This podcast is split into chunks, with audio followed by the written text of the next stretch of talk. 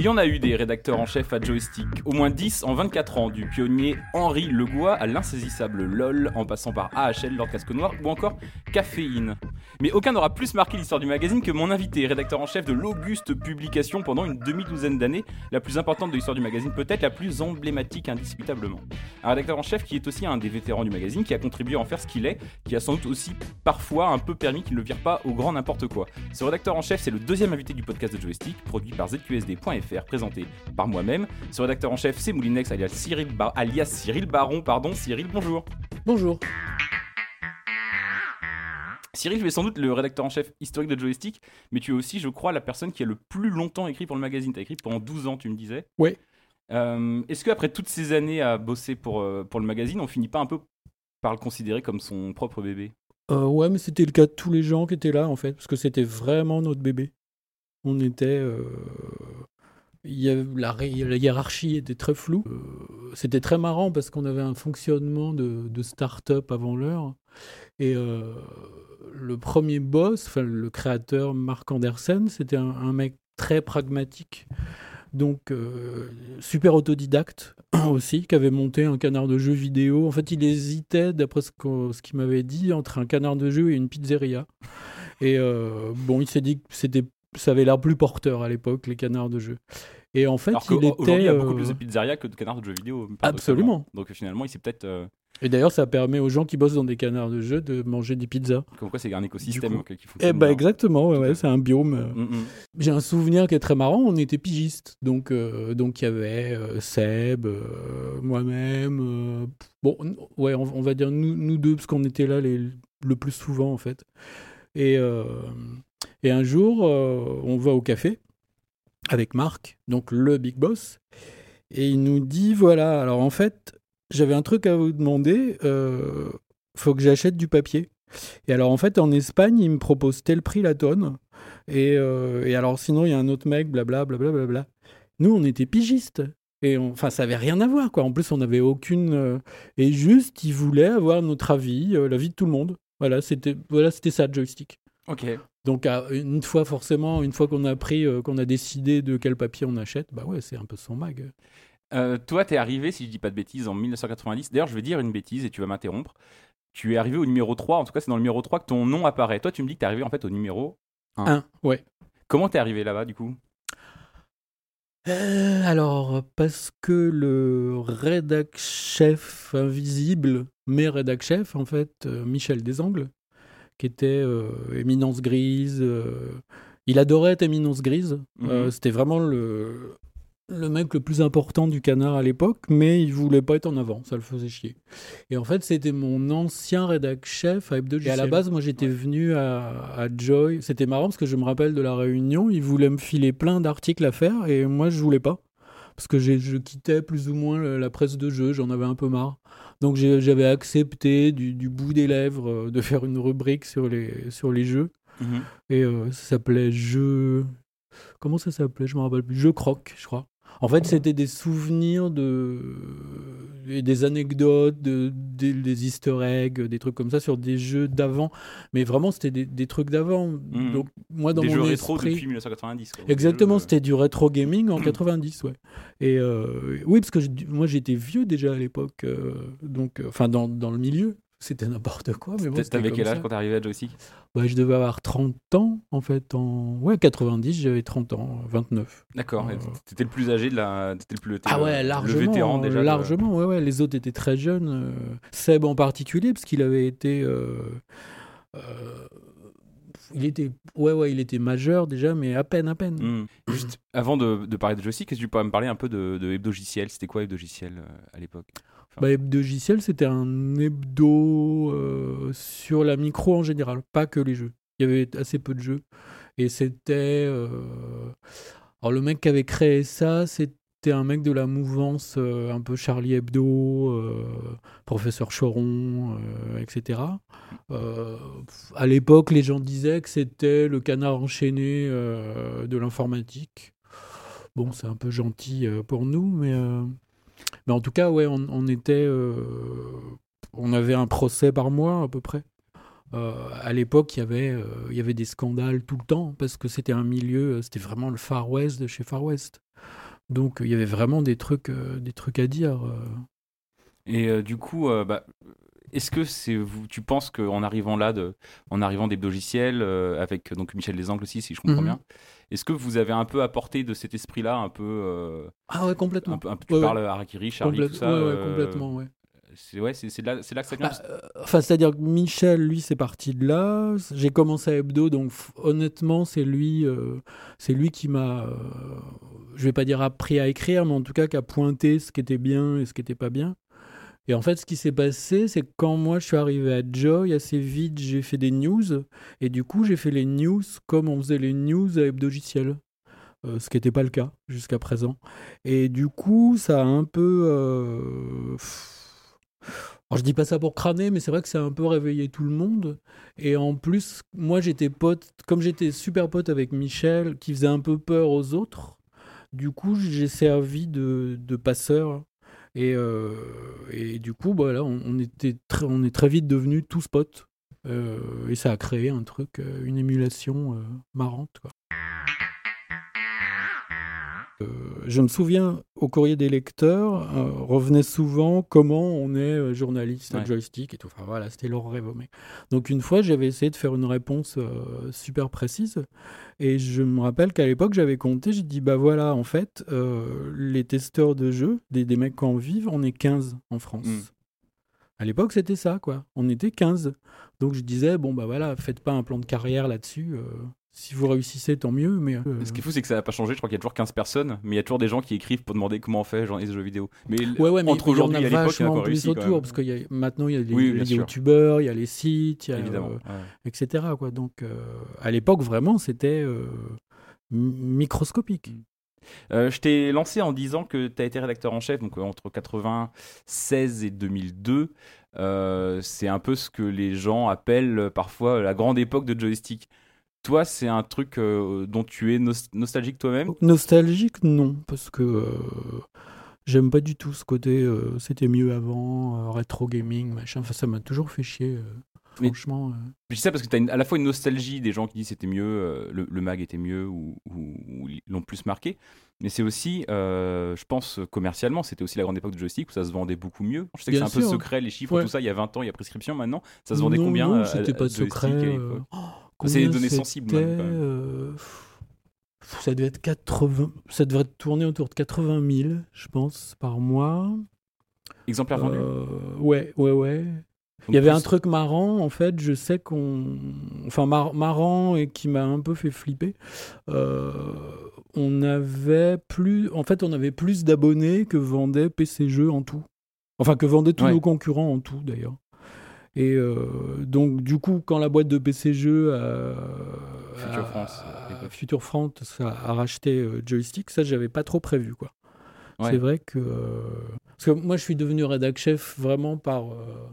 je vais pas dire par hasard, mais en fait, c'est la, rédaction qui m'a qui a demandé que je sois rédac chef. J'ai refusé trois fois, parce que ça me faisait vraiment chier. Et puis en fait, on... quand j'ai vu qui risquait d'arriver comme rédac chef, j'ai fait ok, bon, bah, je vais me dévouer parce que je, bon, je dirais pas de nom, mais lui, je pourrais pas bosser avec. Donc du coup, euh, voilà, je me suis dévoué. Et, euh, et en fait, moi, ma peur, c'était de pas réussir de je sais pas que, les ventes baissent ou euh, qu'on perde des lecteurs enfin vraiment je flippais complètement quoi et en fait c'était bon les, les trucs c'est monté en fait mais bon par pour plein d'autres raisons, hein, parce qu'il y avait Hachette, parce que voilà, bon. Et du coup, j'étais tout content. Donc je me disais bon bah ça va, ouf, on est sauvé. Bah non, parce que ça n'a pas empêché Hachette de nous vendre. Donc euh, voilà, c'était un peu un choc. Donc on a été vendu au canard qu'on avait largement dépassé. Ouais. Ça fait bizarre. Sauf que ouais, mais PC Jeux, c'était pas que PC Jeux, c'était c'était toute la toute la presse anglaise derrière. C'était le groupe qui avait PC Gamer, qui avait Edge et tout ça, non? Ouais, ouais, mais c'était pas trop visible. Euh. Puis nous, on était Hachette, c'était le premier groupe mhm. de com au monde, donc euh, ouais. c'était quand même. Euh, juste, faut quand même savoir, en fait, ça c'est un truc que j'aimerais le dire, c'est qu'on n'a pas été vendu parce qu'on était plus rentable. en fait, c'est PC Jeux qui est venu voir Hachette en disant Est-ce que vous voulez nous racheter? On arrête en France. Et, euh, et Hachette, à ce moment-là, ça a créé un contact, a dit Ah bah non, mais nous, par contre, euh, est-ce que vous voulez racheter Joystick? Et en fait, quand ils ont vendu Joystick, euh, Hachette a vendu une cinquantaine de canards en même temps, Mhm. qui étaient tous euh, rentables. euh, ils ont vendu des imprimeries, des machins, parce qu'en fait, Lagardère voulait faire euh, Paris Match Télévision. Donc il avait besoin de thunes. Mhm. Et puis il avait besoin de. Et en ce moment, c'est ce qu'il est en train de faire, Arnaud Lagardère. Il est en train de se débarrasser de elle, qui est un canard magnifique, qui, qui marche très bien et tout. Il est en train de le vendre à un oligarque russe. euh, et, euh, alors que la, la rédac, euh, ils bossent comme des fous. Et, Enfin bon, voilà quoi. Donc voilà, c'était déjà le, le même plan. Et bref, ouais, ça, j'avais pas prévu. Enfin, personne d'ailleurs. Et euh, c'était qui le... ces 80 000 personnes qui achètent joystick? Est-ce que tu as les noms des 90 Non, mais c'était quel genre de profil?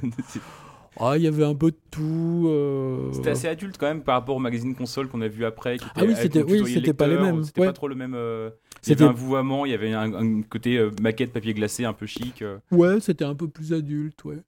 Mais c'était surtout euh, pas les mêmes joueurs, c'était des joueurs micro. Le marketing nous est royalement chié. Donc du coup, on faisait les trucs euh, au feeling. euh. rédacteur en chef. Ça veut dire quoi en fait? Toi, tu as la main sur euh, tout ce que tu mets dans le magazine, t'as pas de compte à rendre aux gens au-dessus de toi. non, de ce côté-là, de- c'était très cool. Non, Ouais. non, ça c'était. Bah, surtout que le, le- la direction, en fait, Olivier Scamps, qui était directeur de, de la rédaction, c'est-à-dire le chef euh, de Joystick, Joypad, PlayStation Mag, euh, euh, était vachement plus branché console. Donc il était vachement plus côté PlayStation, Joypad, euh, c'était plus sa, sa culture et ses goûts, etc. Quoi. Donc globalement, il nous foutait une paire royale. du moment qu'on faisait pas de conneries, et, etc. Quoi, ça... Par exemple, c'est toi qui choisissais les hein. couves de ce que tu Ah oui, en- ça en couve, complètement, ouais, ouais. Mais tous les canards, hein, que PlayStation ou pas, je pense que c'était pareil. hein, Comment- vraiment, euh. Comment on choisit une couve euh, de joystick? Alors, c'était tout un mélange. euh, bah, on faisait une espèce de pression avec les éditeurs. On, on appelait ça dealer les couves. Ouais. Alors, c'est un, un truc qui c'est sûr. Du coup, il y a des gens qui s'imaginaient que c'était des deals, genre mafia, avec des, Des des valises de mallettes, billets, voilà, ouais. des valises de billets, des cigares dans des salles. Alors, c'est quoi un deal de couve alors? Bah, un deal de couve, ouais, c'était euh, bah ouais, ton jeu, on ferait bien la couve, mais alors on voudrait la démo. euh, ah bah oui, mais j'ai promis à Gen 4. Ah bah non, parce que nous on l'avait en exclu. euh, ah bah oui, mais ils vont faire la gueule. euh, ouais, mais alors bah je sais pas, t'as qu'à leur donner un reportage. euh, ah bah oui, pourquoi pas, mais vous ça vous intéresse pas? Bah non, parce que nous on y allait le mois dernier. Bon voilà, ce genre de trip. euh. En plus, les reportages, on était, ça c'est rigolo, on était ultra autonome parce que ça c'était une chance en fait. Chez Hachette, il y avait une agence de voyage dans les locaux, mais c'était complètement fou. C'était comme une vraie agence de voyage avec des, des employés. Mhm. Et en fait, les, les journalistes d'Hachette, ils y allaient et ils disaient Bah voilà, je voudrais un aller-retour euh, pour euh, le Texas. euh. Et donc, euh, ah d'accord, très bien, euh, au revoir Madame la Marchande, euh, voilà vos billets. etc. Enfin bon, voilà, ça marchait comme ça. Donc nous, on n'était pas, on n'avait pas demandé une autorisation aux éditeurs ou à ce qu'ils nous financent la moitié du voyage ou machin. C'était Mathilde Rémy, alias Vanda, qui Mhm. s'occupait de ça. Et du coup, euh, ou alors le- l'envoyé spécial, il y avait Seb sur place qui, a passé plus d'un an à San Francisco. Donc on était ultra autonome, aux grandes dames d'ailleurs des éditeurs euh, français, parce que ça les faisait chier, on les grillait tout le temps. euh. Nous, quand on voulait une info sur, euh, chez, sur Valve, bon, on allait chez Valve. En plus, Mais ma- la porte était ouverte chez Valve Ouais, parce que Mathilde, elle avait juste. Enfin, déjà, Seb, euh, à la base, parce que bon, il parlait super bien, il, il était sur place, il était super drôle, etc. Donc voilà, super futé. euh. Donc ça, ça passait bien. Et après, Mathilde, euh, pareil, elle avait un, carnet d'adresses. Il y, a, il y a un ou deux ans, elle est allée en vacances aux États-Unis avec son, son fils, et du coup, bah, le, le boss de Valve euh, leur a fait euh, la visite. euh. Enfin bon, voilà, elle, elle connaît vraiment tout le monde. Elle est Mhm. infernale, quoi. En plus, elle est. c'est un peu du genre à mettre les deux pieds dans la porte. Donc, du coup, ouais, ouais, c'était super simple. Donc voilà, on voulait, on voulait aller chez Valve, on allait chez Valve, point. Il y avait quand même des trucs un peu récurrents. Il y avait là, on a sous les yeux le premier magazine pour lequel tu as été euh, rédacteur en chef avec un magnifique visuel. Donc tu me dis d'ailleurs qu'il était signé par Jérôme Darnaudet Mhm. euh, pour une simulation. Je sais pas ce que c'est de. de, de, de, de- Ouais, c'est Silent Thunder de, chez Dynamics. J'imagine que J'imagine. une sorte de simulation aérienne à ouais, peu près. complètement. Est-ce qu'un visuel comme ça, ça risquait pas de faire perdre des lecteurs justement? Parce que c'est pas hyper sexy comme, euh, comme type de jeu. Ouais, mais c'est pareil, on. C'était pas un problème, ça. Franchement, Bah, on, bon, on voulait pas s'amuser à perdre des lecteurs. Ouais. euh, Vous avez pas tous les mois non plus. non plus quoi. Si, un mois. Un mois, les éditeurs m'avaient tellement emmerdé. En plus, c'était un numéro de Noël que du coup, pour les punir, j'ai mis aucun jeu d'éditeur en couve. Euh, j'ai fait. euh, la, la couve était quasiment blanche. Il y avait juste une toute petite ligne avec Ouais. un. On avait demandé au dessinateur, il avait fait un pingouin avec une batte de baseball. Euh, L'air de dire, euh, bah voilà quoi. Mhm. Donc, euh, ouais, ça c'était rigolo. Il y avait. Mais on pouvait se le permettre, mais, mais bon, ça c'est le côté un peu dingue de joystick. Un un Moi j'appelais ça du dérapage contrôlé. C'est-à-dire que mon boulot, bah oui, c'était pas de perdre des lecteurs, mais en même temps, j'aimais pas qu'on m'emmerde. Donc voilà, c'était entre les deux, en sachant que fallait pas que j'en perde trop. euh. À un moment, par exemple, on, on a arrêté la rubrique Macintosh parce que, euh, en fait, j'hésitais. Et puis, il y avait du Macintosh sur le CD-ROM et on s'est aperçu, en fait, que le CD-ROM Mac ne marchait pas depuis trois numéros. Euh, et personne ne nous n'avait couiné. Mhm. Donc, je me suis dit, bon, bah, voilà, quoi. Donc, on a arrêté la rubrique Mac et on a perdu 6000 lecteurs. Bon, bah ouais, on a perdu 6000 lecteurs. Et alors? Mhm. euh, bon, on pouvait se le permettre. Quoi. Donc les couves, ouais, de temps en temps, on se faisait plaisir. Ou, euh, ou parce que ça pouvait arriver, je, je me rappelle plus. Ah bah oui, là c'est joystick. Ouais, c'est le premier numéro où j'étais euh, Numéro, j'étais 60 rédac chef. numéro 69. Donc du coup, euh, bah, le- 2016. Euh, l'accroche 96. principale, en fait, c'était faut-il brûler Windows 95 Et, euh, J'avais fait assez fort, je trouve, pour, pour un premier numéro. euh. Ils étaient super mal, euh, Microsoft France. Mais enfin, plus que super mal, quoi. Mhm. C'était avocat, machin et tout. Ah ouais Ah ouais, ouais, non, ils étaient euh, sans dessus-dessous. euh. C'est- Bah ouais, parce que c'était l'arri- l'arrivée de Windows 95. euh. Ça, c'est trêve logiciel comme, euh, comme titre, justement. Ouais, je ouais, ouais, complètement. Bah c'est pareil, hein, je m'étais dit qu'il fallait frapper un grand coup, donc bon, voilà. Ouais, c'est la couve que j'ai montré aussi à Laurent, qui était là, euh, Laurent Sarfati, euh, Pomme de Terre, Bah et, ouais, et c'était son son, frère. euh, aussi. Parce que c'était euh, c'était l'arrivée de, Laurent, c'était l'arrivée aussi bah, de, de, de Vanda, c'était l'arrivée, je crois, de Bob Arctor aussi à cette époque-là. Et en fait, donc, tous ces gens-là sont arrivés quand toi, tu es devenu rédacteur en chef. Moi, je suis malin. Je me dis, il doit y avoir un rapport, il y a un lien. Qu'est-ce qui s'est passé? Comment c'est que, comment c'est que toi, tu es devenu rédacteur en chef à ce moment-là? Que l'équipe s'est renouvelée à ce moment-là aussi? Euh, bah parce qu'en fait, le, le, le créateur officiel, Marc, dont je parlais, Marc Andersen, est parti créer d'autres canards. Ouais. Donc il a emporté une partie de l'équipe. Parce que Hachette était, avait déjà racheté le magazine depuis trois ans, je crois, à l'époque. C'était pas non plus. euh, Oui, oui, oui, mais en fait, ils avaient racheté et lui était resté comme gérant. Mhm. euh, parce qu'en plus, Hachette, euh, bon, c'était pas trop leur truc, hein, les jeux vidéo. euh.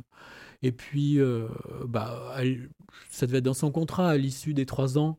Voilà, lui, il s'est vraiment barré pour créer sa propre boîte. mhm. Euh, Hachette a repris la main. Du coup, nous, on est devenu Hachette.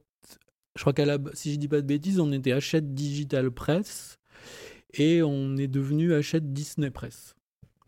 Donc un capital, euh, c'était moitié, moitié Hachette, moitié Disney. euh, bon, voilà, ça, ça les faisait triper de, de mettre un pied dans le jeu vidéo, euh, qui était vraiment un truc euh, bandant et nouveau à l'époque. Mhm. Donc euh, il- vraiment pour tous ces gens-là, c'était un truc. euh, ils s'achetaient un peu un, un truc futuriste et tout. euh, Ils y connaissaient que dalle. Mhm. Mais, mais au contraire, ça les faisait triper, quoi. C'était euh, c'était comme maintenant quand, quand on dit réalité virtuelle ou euh, intelligence artificielle ou voilà, il y a les mecs qui comprennent pas mais ils signent. Mhm. Euh, donc voilà, là c'était pareil. On disait jeux vidéo, euh, ils étaient tout contents. Donc bref, il y a une grande partie de l'équipe qui s'est barrée. Moi, je suis devenu rédac chef. Il manquait des testeurs. Et puis, euh, alors, ouais, ça a dû plus ou moins se faire tout en même temps. Mais en fait, Seb, il est parti euh, aux États-Unis comme, euh, comme envoyé spécial. Et en fait, on avait une, une amie commune. Et plus ou moins des amis d'enfance. Et puis bon, il était très pote avec euh, Sarfati, euh, Pomme de Terre, qui déjà bossait à Joypad, mais je l'avais pas repéré. Mhm. Voilà, ça faisait partie des gens qui, qui, allaient, venaient. euh. Et puis, je me suis retrouvé en fait chez cette fameuse copine où, euh, où Seb en fait s'est arrangé pour que je fasse vraiment connaissance officiellement de tous ses potes. Voilà, c'est ça que je voulais dire. Parce qu'en fait, bon, Seb était super pudique et très compliqué niveau potes. Donc, je les voyais passer de temps en temps, mais bon, on n'était pas euh, officiellement présentés. Et donc là, comme il est parti, il me les a un peu confiés, un, truc comme ça. Donc, je me suis retrouvé euh, pote avec ses potes. Et puis voilà, on a fait une soirée chez la copine en question. On, avait joué à Call of Cthulhu et à Paranoia. Et, euh, on était très branchés jeux de rôle. Et donc voilà, après avoir fait une, une nuit de Paranoia et de Call of Cthulhu avec euh, Bob Arctor et Fabien, je me suis dit, bon, bah, eux, faut, faut que je bosse avec eux. Donc euh, voilà, ça s'est vraiment fait comme ça, quoi. On ça, ça vous dirait de bosser à joystick? Bah oui, pourquoi pas. Bon, Mhm. bah voilà, topé là. Ouais, non, en fait, Et puis ils sont arrivés. le mec qui depuis 10 ans envoyait un courrier pour dire comment on fait pour rentrer dans la presse jeux vidéo, en fait la réponse c'est qu'il fallait juste être là cette soirée-là en fait. C'est comme ça qu'on rentre dans la presse Par jeux exemple, vidéo. oui, mais il y a aussi des gens qui sont venus par annonce. hein. C'est Ouais. arrivé aussi. Mais c'est vrai que c'est quand même plus pratique euh, de le faire comme ça parce que, euh, enfin bon, vous, vous le savez aussi à JV, il y a pas de, on s'arrête jamais. Et donc un- le canard, faut qu'il soit fait. Mm. Et donc on peut pas engager quelqu'un qu'on connaît pas en se disant ouais bah peut-être que ça va marcher, peut-être qu'il est sympa, peut-être qu'il sent pas des pieds, euh, peut-être qu'il est pas paranoïaque, enfin etc etc quoi. Et quand tu recrutes un mec par courrier, c'est quoi le. C'est quoi les critères? C'est ce qu'il écrit, c'est son- c'est l'esprit. le- Ouais, ouais. Alors j'avais un critère rigolo en fait. Euh, J'éliminais les gens qui parlaient que de jeux. Ouais. Par, par exemple, pour pas être engagé à joystick, fallait me dire euh, ouais j'adore les jeux, c'est ma passion euh, et je les ai tous finis et euh, ça aucune chance. Ouais. Par contre, le mec qui me parle de bouquins ou d'opéra, ou alors là, ouais, là, ouais. Et euh, bah, par exemple, j'ai en- j'ai engagé comme ça. un moment, on avait besoin de, de gens, et donc voilà, j'ai reçu euh, 42 000 lettres, dont une, il y avait deux nanas. Je me suis dit, ça alors, dans le tas, j'avais pas prévu, quoi. Je ça alors, deux filles. Bon, il y en avait une qui faisait des études de psychologie, qui écrivait à l'encre viole- à l'encre violette. Et puis il y en avait une autre qui avait l'air super rigolote, euh, qui était, euh, elle avait une maîtrise en physique, en physique subatomique. Et en attendant de trouver un poste, elle était, euh, elle faisait serveuse. Elle me disait qu'elle aimait bien, euh, elle, elle, euh, bricoler les jeux, elle cheatait, elle utilisait un éditeur de secteur euh, pour se rajouter des vies et tout. Mhm. Et voilà, donc je me suis dit, bon, bah, elle, ouais, on va. on voilà, c'est elle. En plus, c'est une fille, donc ça va un peu calmer la rédac, parce que c'est vrai que c'était un peu une rédac de petits. c'était fatigant, quoi, de, vraiment de petits mecs, de petits coqs. Enfin bon, voilà, une rédac de jeux vidéo, quoi. Mhm. Donc euh, voilà, je me suis dit que ça, ça leur ferait du bien d'avoir une fille. euh. Et donc voilà, Kika, euh, Kika est arrivé. euh. C'était Kika. Ouais. Il y avait Kika et Vanda, ça fait deux journalistes euh, femmes au sein de Joystick, ça reste quand même assez peu. Il y, a- il y avait quand même assez peu, même si c'est encore vrai aujourd'hui, il y avait assez peu de journalistes femmes euh, dans l'industrie du. Ah ouais, c'était Jeux parmi vidéo. les premières, ouais. Ouais, ouais, Mhm. vraiment. On avait eu Maria avant, Maria Dao, euh, à- quand, quand j'étais pas rédac chef, à Joystick aussi. Mais, euh, mais oui, oui, c'était su- super, super rare. Je voudrais revenir un peu sur l'époque avant, à l'époque où c'était Cypress, c'est ça Ouais. le groupe auquel Mhm. appartenait le, groupe de Mark Anderson. Euh, son groupe euh, qu'il a créé parce qu'il n'avait pas fait de pizzeria finalement. Euh, du coup, est-ce que euh, moi j'imagine ça beaucoup plus artisanal qu'un énorme groupe comme Hachette Est-ce que je me plante si je dis ça? T'as le droit de dire je me plante, hein. Oui, oui, bah, alors forcément c'était artisanal. Ça avait rien à voir. Hachette, euh, enfin, comme je disais, c'était le, le premier groupe de com au monde. Hmm. Euh, Hachette, il y avait Elle, Télé 7 jours, Télé 7 jeux, Paris Match, euh, Tennis Magazine, euh, etc. Enfin bon, c'était gigantesque, quoi. Euh, Mais c'est vrai que Cypress, bah ouais, on était plus, euh, plus artisanaux, mais quand même très organisés. De toute façon, on serait mort sinon. Tu, tu me parlais d'un magazine qui était le, le- le vaisseau amiral, bon, j'embellis un peu, de Cypress. C'était un magazine sur les appels d'offres. Ouais, ouais. Non, c'était pas le vaisseau amiral, mais c'était le, effectivement l'un des trucs que faisait Cypress, c'était des, des appels d'offres de mairie. Euh, alors, ils bossaient qu'avec les mairies euh, PS, etc. euh, Parce qu'il y a l'équivalent à droite. euh. Donc voilà, eux, ils étaient branchés Parti Socialiste. Et, euh, et donc, c'était tous des appels d'offres. Euh, L'exemple que je donnais, c'était la, sécurité sociale qui veut, euh, qui a besoin de 3 tonnes de trombone ou d'agrafes ou d'agrafeuses, ou etc. Et du coup, bah, c'est la loi en France, il faut faire un appel d'offres, justement pour éviter euh, les malversations, etc. Que le, que le mec, il, il appelle son beau-frère en lui disant, bah tiens, justement, euh, toi qui as une usine de, de trombone, on va s'arranger, etc. Bon, ça n'empêche pas qu'il y ait des magouilles. Mais Mm. bon, la loi fait qu'il y a un appel d'offres. Donc voilà, il, il passait cette espèce de, de truc, un canard d'annonce comme ça. euh. Est-ce qu'il y avait des, euh, des, des, des synergies avec euh, Pas du tout. Joystick Il y a Non, pas non, des ah, mecs qui non, non, zéro, non, non, vraiment, zéro, zéro synergie. Ah. Mais par contre, ils avaient du coup la maîtrise de, euh, de ce qu'est un imprimeur, un photograveur, euh, les coursiers, les machins. Enfin, bon, voilà, ils savaient quand même ce qu'était la presse. euh. Euh, ce que je disais, Marc était très très pragmatique. Donc il s'est, euh, il se foutait de la hiérarchie, de, de des horaires, de nos tenues, de, de ce qu'on pouvait faire, dire, etc. Lui, il voulait que le canard soit fait, qu'il sorte et qu'il se vende. Voilà. À partir de là, euh, bon, on gérait notre truc. Mhm. Bon. Ce qui m'étonne, c'est ça, c'est un point de vue de, de mec qui a bossé pour des magazines euh, avec des paginations assez régulières. C'est qu'à Joystick, il n'y avait pas deux mois d'affilée avec le même nombre de pages. C'est que tu pouvais passer de 240 à 260 à, à, à- Ouais. à 180. Ouais, ouais. J'exagère un peu, mais c'est euh, et à atteindre effectivement. Il y a d'autres numéros qui sont à 300 ou même un peu plus, avec beaucoup beaucoup de publicité. À l'époque, il y avait aussi beaucoup de publicité dans les magazines. Euh, C'était pas compliqué ça de gérer ça, une pagination un peu. euh, Non, au contraire. Justement, c'était ça la force du mag. C'est que du coup, on était, euh, on était pur. On était, on n'était pas obligé de remplir des pages avec des conneries quand il y avait rien à dire.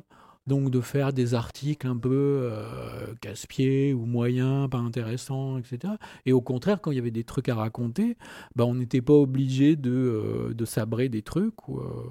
Donc, euh, non, non, c'est ça qui était génial. Et chez Hachette, on a pu le garder. C'était un tout petit peu moins souple, mais euh, en fait, la première année était un peu compliquée. Et après, euh, après sur un an, bah, ils se sont aperçus effectivement que c'était une presse saisonnière. Mm. Donc, euh, bah, les numéros avant Noël, ils étaient plutôt gros. Et puis que par contre, euh, bah, qu'il y avait le numéro de l'E3 aussi vers euh, mars, euh, mars, avril, mai, juin. J'appelais ça Mars Attack. Mais euh, on a eu un pot monstre chez Hachette, c'est que on nous a toujours foutu la paix. Et ça, c'est vraiment une, une chance, quoi. Le, en fait, le, bi- le big boss, donc là, je parle pas du directeur de la rédaction, mhm. mais en fait, il y avait les rédac chefs, euh, un par canard. Après, il y avait le directeur de la rédaction. Donc ça, c'est le mec qui est chef des différents rédac chefs qui sont dans les mêmes locaux. Ouais. Lui, il a, lui, il a une porte bleue Ok. et il a des stores qui peuvent être fermés de l'intérieur. Ah ouais. Ah, ça, c'est le côté Hachette. C'est super drôle. Et ça veut dire que, comme ça, n'importe quel mec. Une fois, il y a Philippe Aki qui est arrivé en manteau de fourrure. Et euh, le mec, du coup, il, il est rentré dans le couloir et direct, il est allé dans la porte bleue. Ah, Voilà. ça- de loin, ouais, ouais, c'est des trucs de comme ça. avec le- Ouais, exactement. bah oui, il- il- comme ça, il n'est pas à parler avec le petit peuple. Ouais. Bon, voilà. Mais. euh, Et donc, au-dessus, il y a le directeur des rédactions. Donc, lui, c'est un mec qui est, euh, qui est chef de plusieurs rédactions. Nous, par exemple, notre directeur des rédactions, c'était le directeur du magazine Première aussi, euh, du magazine Parents, et puis, euh, je sais plus, pas elle, mais un, gros truc aussi. Et du coup, euh, bon voilà, là, on était quand même déjà assez haut dans la hiérarchie. Et ça, c'est complètement ouf, c'était un gamer. Ouais. Voilà, c'était un, un mec d'achète en costard cravate euh, qu'on vous voyait. euh, bon, mais qui était gentil. hein, franchement, il était très sympa. Mais bon, c'était pas le voilà le, le mec a priori le plus fun du monde, mais c'était un super fan de euh, de jeux vidéo, etc. Et ça, ça nous a aidés parce Mhm. que euh, il nous a sauvé la vie pour plein de trucs. Par exemple, pour acheter du matos. ça paraît idiot, mais euh, quand on est arrivé chez Hachette, il y avait un service informatique chez Hachette qui, qui gérait le matériel. Et euh, bah, les autres canards, ils connaissaient que dalle en ordinateur, en réseau, Ah ouais. en machin. Nous, euh, bah, on maîtrisait quand même. Et du coup, on voulait pas du tout qu'ils viennent nous casser les pieds. Donc la règle chez Hachette, c'était par exemple qu'on n'avait pas le droit d'ouvrir les ordinateurs ni d'installer nous-mêmes un logiciel. Hmm. Euh, alors forcément, dans une, dans- nous, comme on, on changeait de carte dans nos PC à peu près deux fois par jour, Ouais. Euh, euh, Jérôme d'ailleurs, c'était plutôt quatre fois par jour. et si j'en crois euh, ce que disait Michael Sarfati Ghana au précédent numéro, il y a des PC qui étaient ouverts pour y mettre des camemberts aussi, parfois ça arrivait. Oui, c'est arrivé aussi, mais ça c'est un, un autre.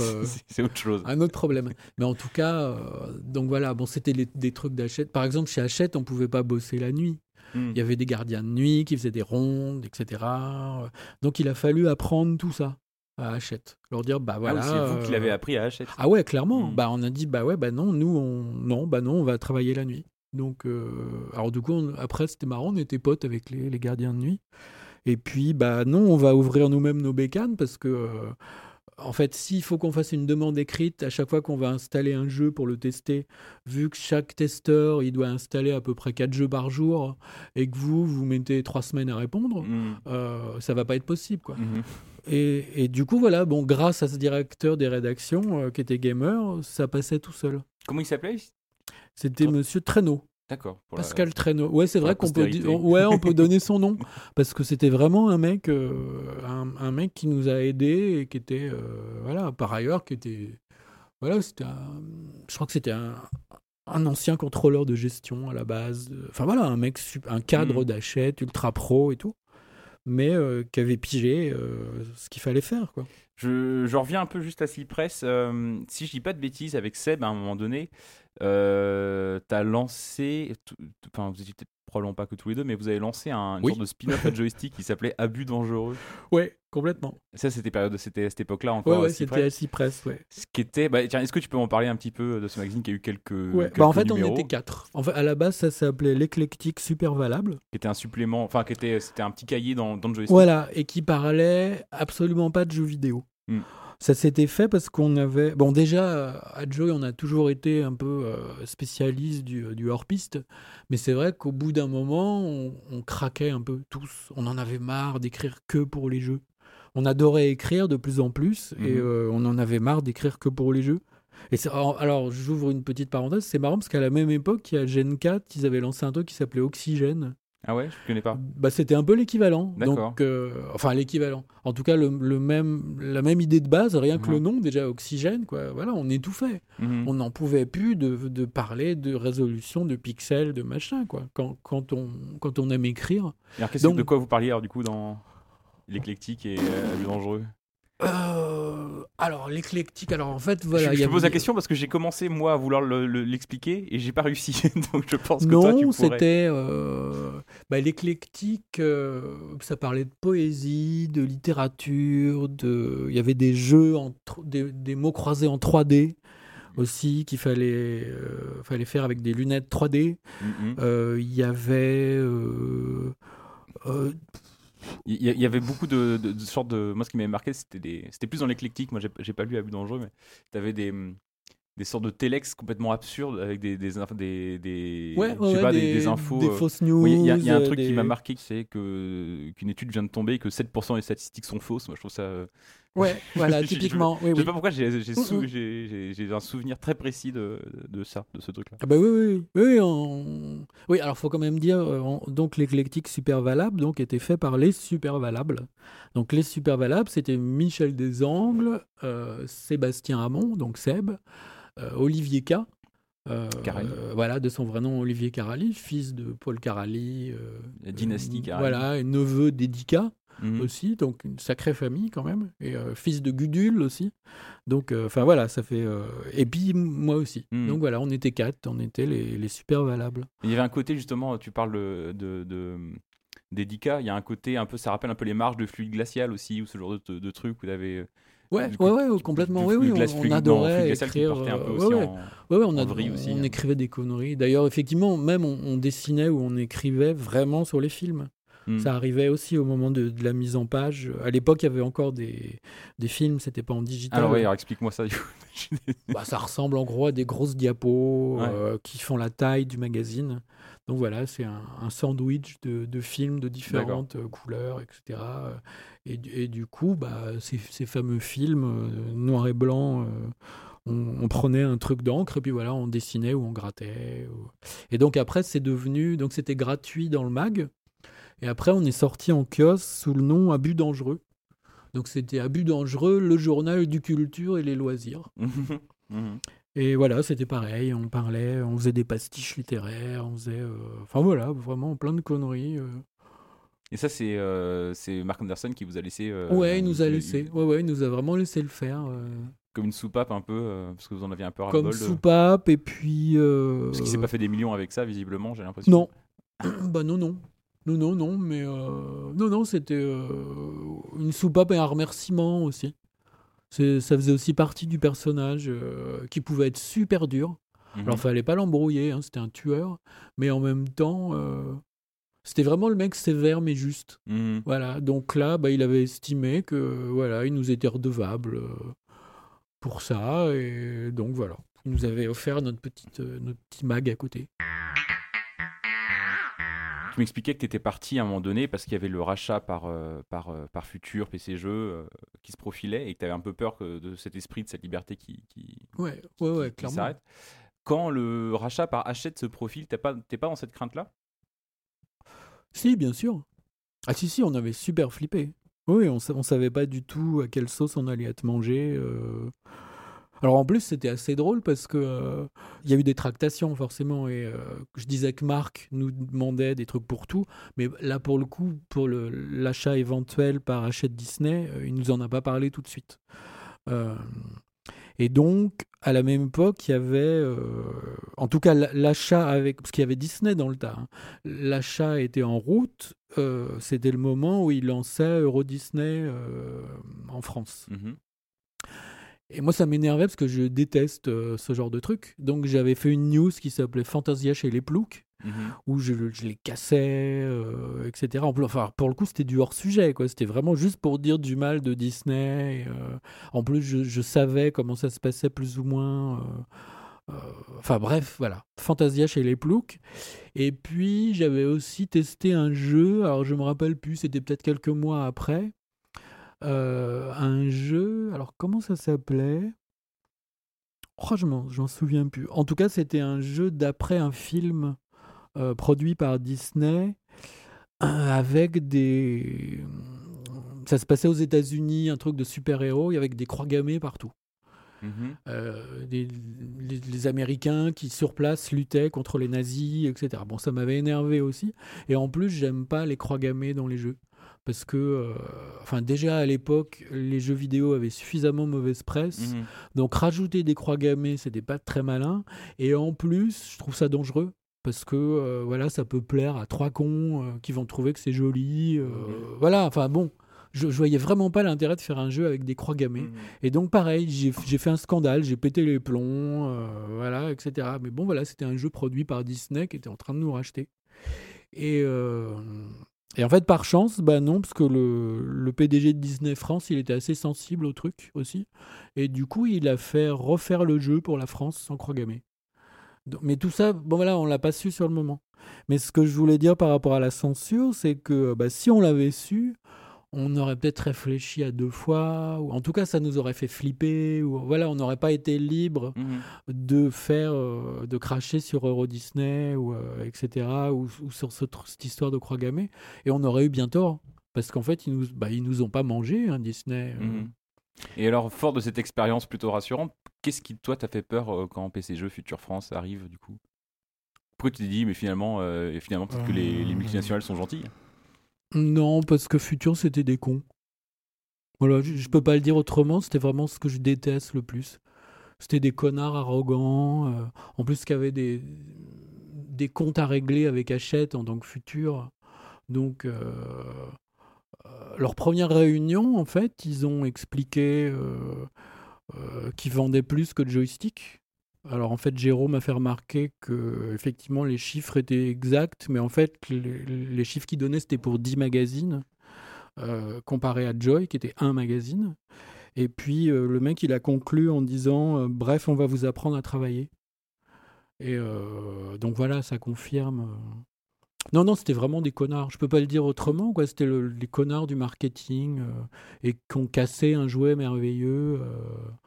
Euh, euh, parce que, par exemple, les correcteurs. euh, euh, parce que je le sais, parce qu'en fait, ma, ma nana était correctrice. Elle, elle est restée. euh, elle n'avait pas trouvé d'autre poste ailleurs. Donc, elle, elle était correctrice à Joy. Et, euh, et donc, pendant quelques mois, elle a bossé là-bas. Donc, je savais ce qui se passait. Mhm. Puis en plus, j'étais j'étais pote avec d'autres.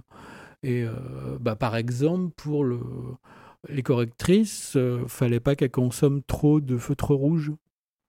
Les trucs étaient enfermés dans une armoire. Mhm. Et euh, quand elles s'étaient fait piquer leur feutre rouge qui marchait plus, ou je sais pas quoi, bah, elles avaient besoin d'un putain de feutre à, à 1 euro. Euh, bah, quand on était chez Hachette, il y avait une armoire avec euh, un carton de, de feutre et puis on, en prenait quand on. Voilà, Mhm. point final. Euh, pareil, les papiers dans l'imprimante, en bouclage, il fallait demander l'autorisation pour prendre une ramette de papier Mhm. et ils se faisaient engueuler. euh, alors que, bon voilà, c'était pour le boulot. Les mecs, quand ils impriment le journal, euh, ils ont besoin d'avoir des sorties papier pour, pour corriger. Pour non non, fallait voir le chef, machin. Enfin bon voilà, voilà futur. Le, le basculement s'est euh, au fait. secours, en- quoi. Le basculement s'est fait au, genre, au printemps 2003. Toi, t'es parti un an avant. Enfin, t'as arrêté de signer dans le magazine, euh, dans, dans ce numéro-là, qui est de mai, mars 2002, je sais plus très bien. Euh, Il y a Jérôme qui a pris ta succession Ouais. pendant, euh, pour- pendant 10 mois, un an. Et euh, l'équipe a, sauf erreur de ma part, a assez peu bougé pendant 10 mois, un an, jusqu'à la transition qui s'est fait vraiment en 2003, où, où tout le monde a tourné. Est-ce que tu, tu sais pourquoi tu, tu te rappelles pourquoi t'es parti euh, Pourquoi t'as arrêté de signer dans le magazine oui oui parce tôt que c'était déjà la, la mainmise de, de futur. De toute C'était des gens pour façon, parler en fait, euh, c'était déjà en, Oui, dans oui, c'était en- oui, oui, quand je suis parti, c'était en pourparler. Ouais. Il, y avait, euh, il y avait des gens de futur qui traînaient dans la rédac, euh, etc. Enfin, l'ambiance est devenue très bizarre. Et, et vraiment. Bon, moi, je, je suis resté 12 ans. Pendant 11 ans, ça a été un paradis. On, on a pu s'embrouiller pour des conneries, mais on était. Tous potes. Enfin, vraiment, il y y a eu zéro embrouille, quoi. C'était un, un truc paradisiaque. Je me rappelle d'une fois. En plus, c'était marrant parce qu'on on avait un peu tendance à se regarder vivre et on avait tous conscience de ça.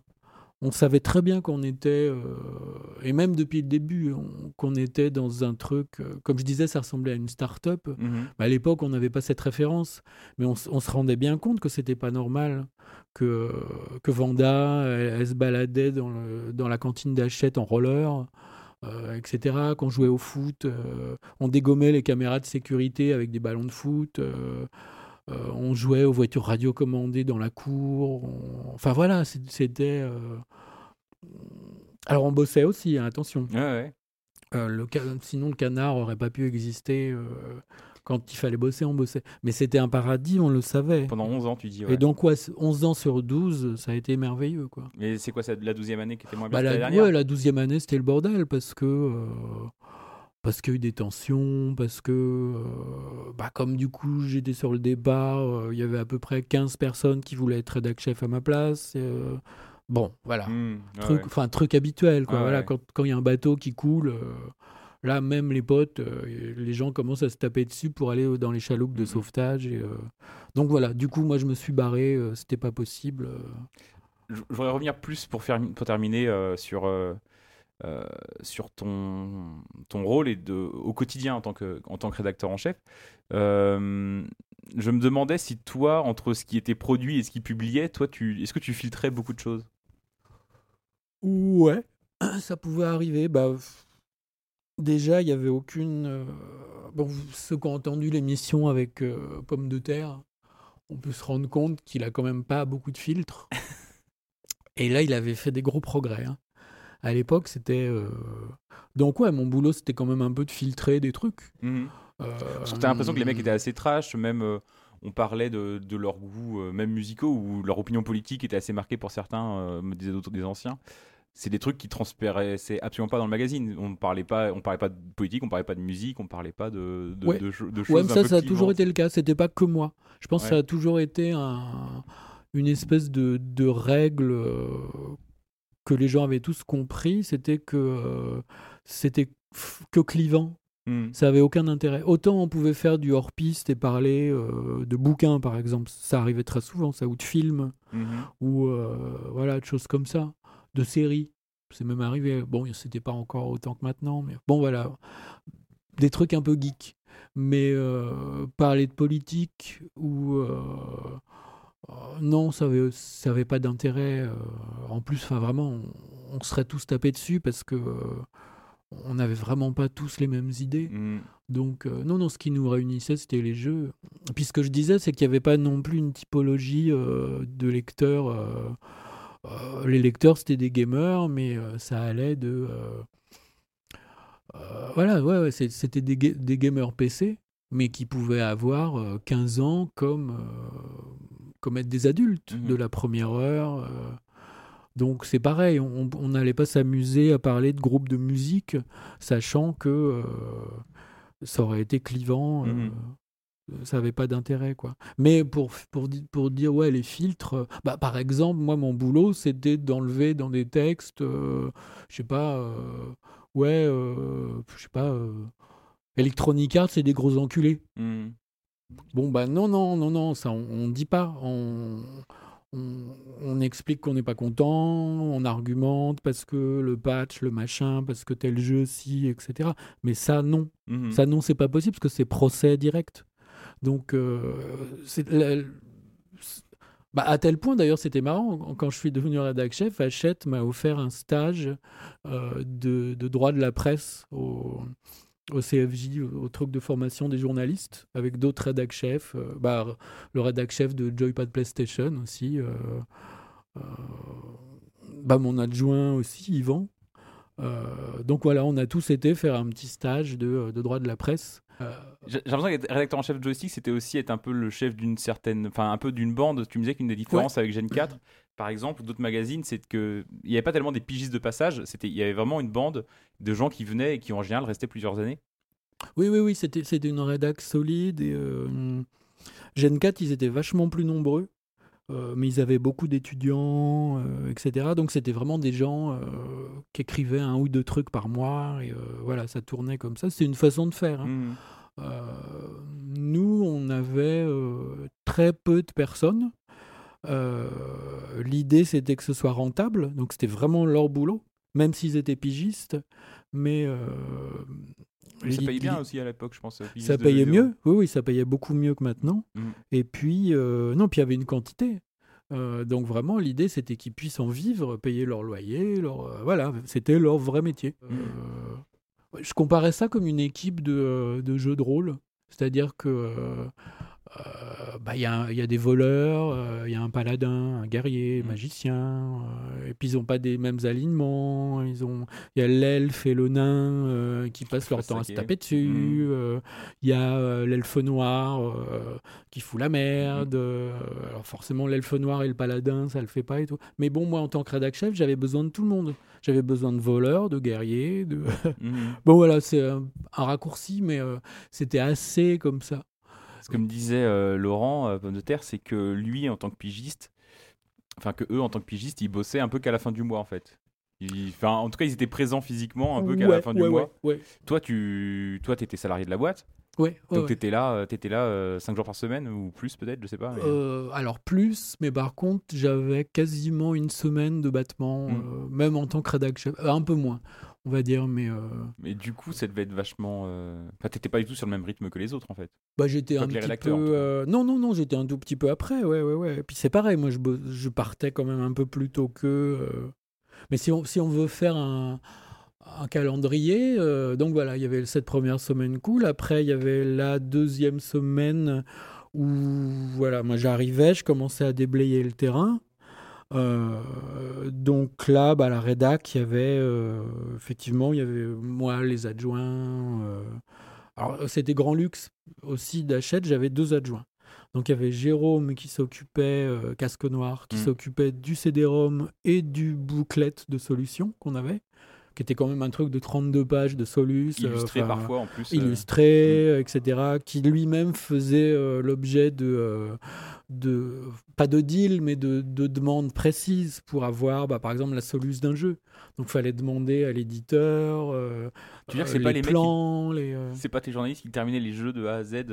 ça arrivait aussi. D'accord. Ça, ça pouvait arriver. C'est un mythe qui s'est fait. Euh, ouais, c'est un métier. Bah, par exemple, euh, la, la joie, euh, la soluce de Tomb Raider. Ouais. Euh, alors je dis pour les auditeurs qu'en fait, euh, on m'a mis sous le nez des vieux numéros de Joy. Et la joie, euh, ouf, Tomb Raider, la soluce complète. La soluce complète, en fait, c'est le gardien de nuit Ah. qui l'a fait, Ouais. avec qui on a sympathisé, qui en fait était étudiant dans une école d'art. Et bon voilà, il avait un rigolo, donc en discutant, ah qu'est-ce que vous faites? Ben, On fait un Mac de jeu. Euh, Ah bah super, moi j'adore les jeux. Ah, en ce moment je joue à Tomb Raider et tout. Bon, le jour arrive la soluce de Tomb Raider, on descend voir ce gars-là en lui disant bah tu veux pas faire la soluce parce que bon t'as l'air de maîtriser quoi. Donc le gardien de nuit est monté, il nous a fait la soluce. Et puis on s'est bien entendu, donc après je l'ai engagé euh, quand je suis devenu chef et, euh, et il signait Pitbull. Voilà. Mhm.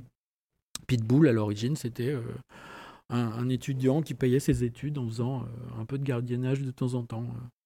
Donc, euh, pourquoi je parlais de ça Parce que tu parlais du mois typique un peu. Donc, tu Ouais, avais voilà, tes, le mois tes adjoints, typique, voilà. Jérôme? Ouais, donc Jérôme qui s'occupait de, des Solus.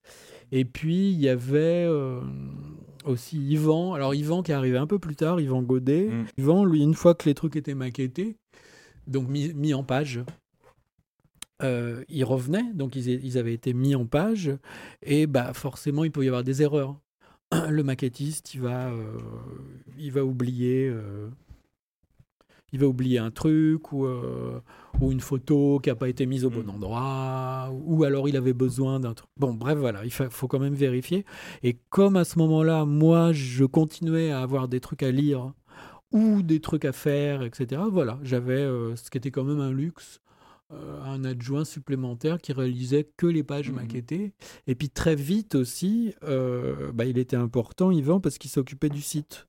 Il y a eu un site internet, Ouais, euh, un site internet joystick. Donc voilà, il s'occupait de ça aussi. Moi, je je m'en occupais pas.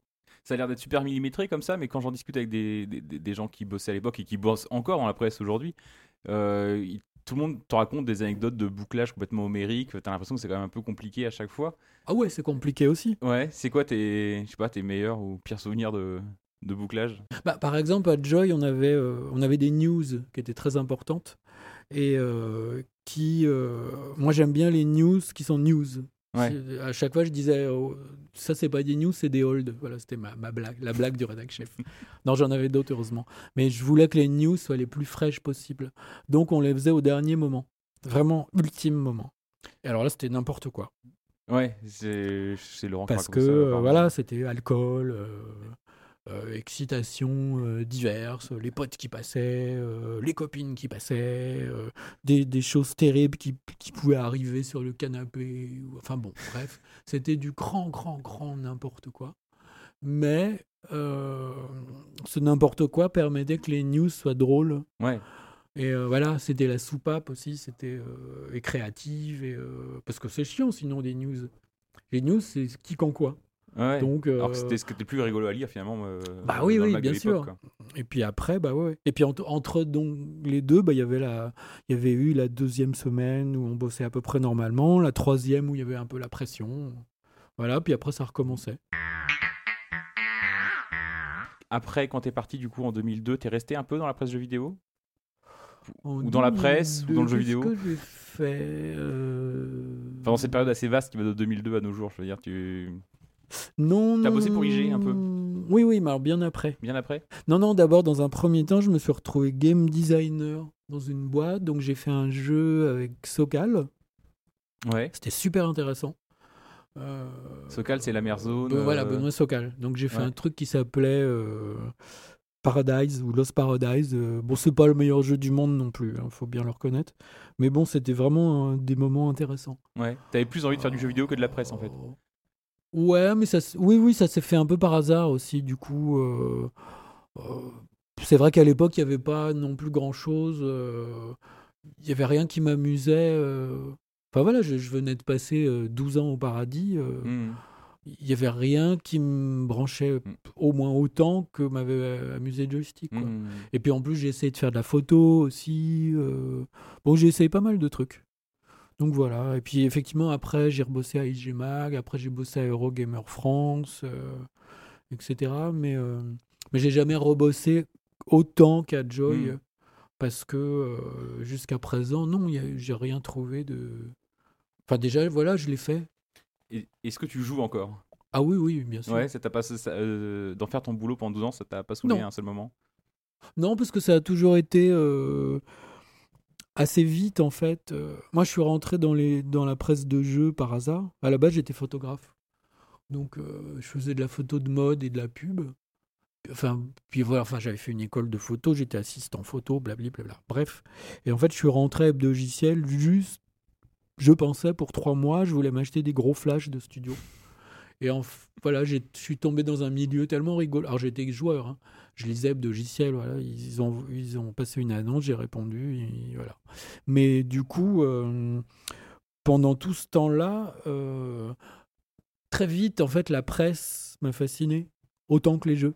Donc euh, sur 12 ans, bah, j'ai eu des périodes où en fait les jeux me faisaient chier et du coup je m'intéressais à la presse. Mm. Et euh, voilà. Et puis d'autres moments où j'étais à fond dans les jeux. Où, euh, et, maintenant, ça continue. Mais oui, oui, je joue. Euh, en ce moment, je joue à. à quoi je joue bah Là, j'ai commencé circu Quarantine Circular qui est super étrange. J'aime bien les jeux de rôle. Donc là, j'ai été un peu déçu par, par Pillar of Eternity 2. Donc voilà, j'y ai joué un peu, mais ça m'a fait chier mm. assez vite. Et euh, bah, j'en parlais avec, euh, avec Bob Arctor il n'y a pas longtemps. Euh. en fait, je me retiens de recommencer ma quatrième partie de Witcher 3. ou de Skyrim. Mais bon, Skyrim, j'ai joué pas loin de 600 heures, donc bon, je vais peut-être un peu lever le pied. Mais c'est vrai que Witcher, je recraquerais bien, mais bon, en même temps, ça me fait du mal c'est voilà c'est retourner dans c'est pas sérieux quoi mmh. Donc, voilà. à, propos de se retourner et pas sérieux, j'ai une question subsidiaire. Tu me disais au début, ou je sais plus si c'était antenne, mais que euh, le côté nostalgique et tout, ça te faisait un peu chier. Du coup, ça te fait pas un peu chier de venir parler de ça dans un podcast? Non, non, parce que non, quand je disais nostalgique, c'est le côté c'était mieux avant. Hmm. Euh, les jeux c'était mieux avant, la presse c'était mieux avant.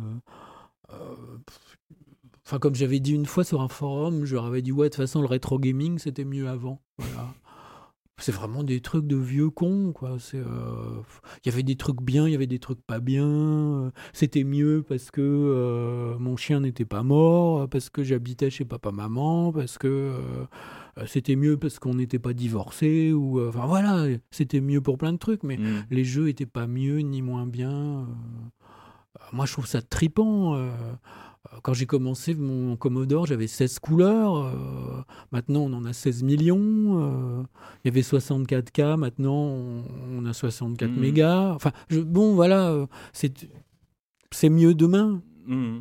Et bon, vraiment toute dernière question. Est-ce que tu as pu t'acheter finalement tes trois gros flashs? Non, non, non, bien sûr. Bah non, non, je les ai jamais achetés. bien sûr que non. Non, non, je suis resté. Je suis perdu pour la photo de mode et de, et de pub. Tant pis. Et bien sur cette note d'optimisme, Cyril, je te propose qu'on rende l'antenne, euh, car c'est déjà la fin de cette deuxième émission. Merci beaucoup d'être venu nous raconter de coup tes années à, Joystick. Merci, euh, merci à qui? Merci à Sylvain pour la réalisation de l'émission, même s'il brille pas par sa présence en ce moment, mais je pense qu'il va descendre pour éteindre l'ordinateur quand même. Alors en fait, bon, en fait, Sylvain, il a réglé les boutons et il s'est cassé. voilà mais Sylvain a du boulot. Euh, merci à ZQSD de nous prêter son studio. Et puis merci aux auditeurs qui étaient nombreux à nous écouter sur le, sur le premier numéro. J'espère qu'ils le seront aussi sur ce deuxième. Euh, merci Cyril encore et à bientôt. de rien. Salut.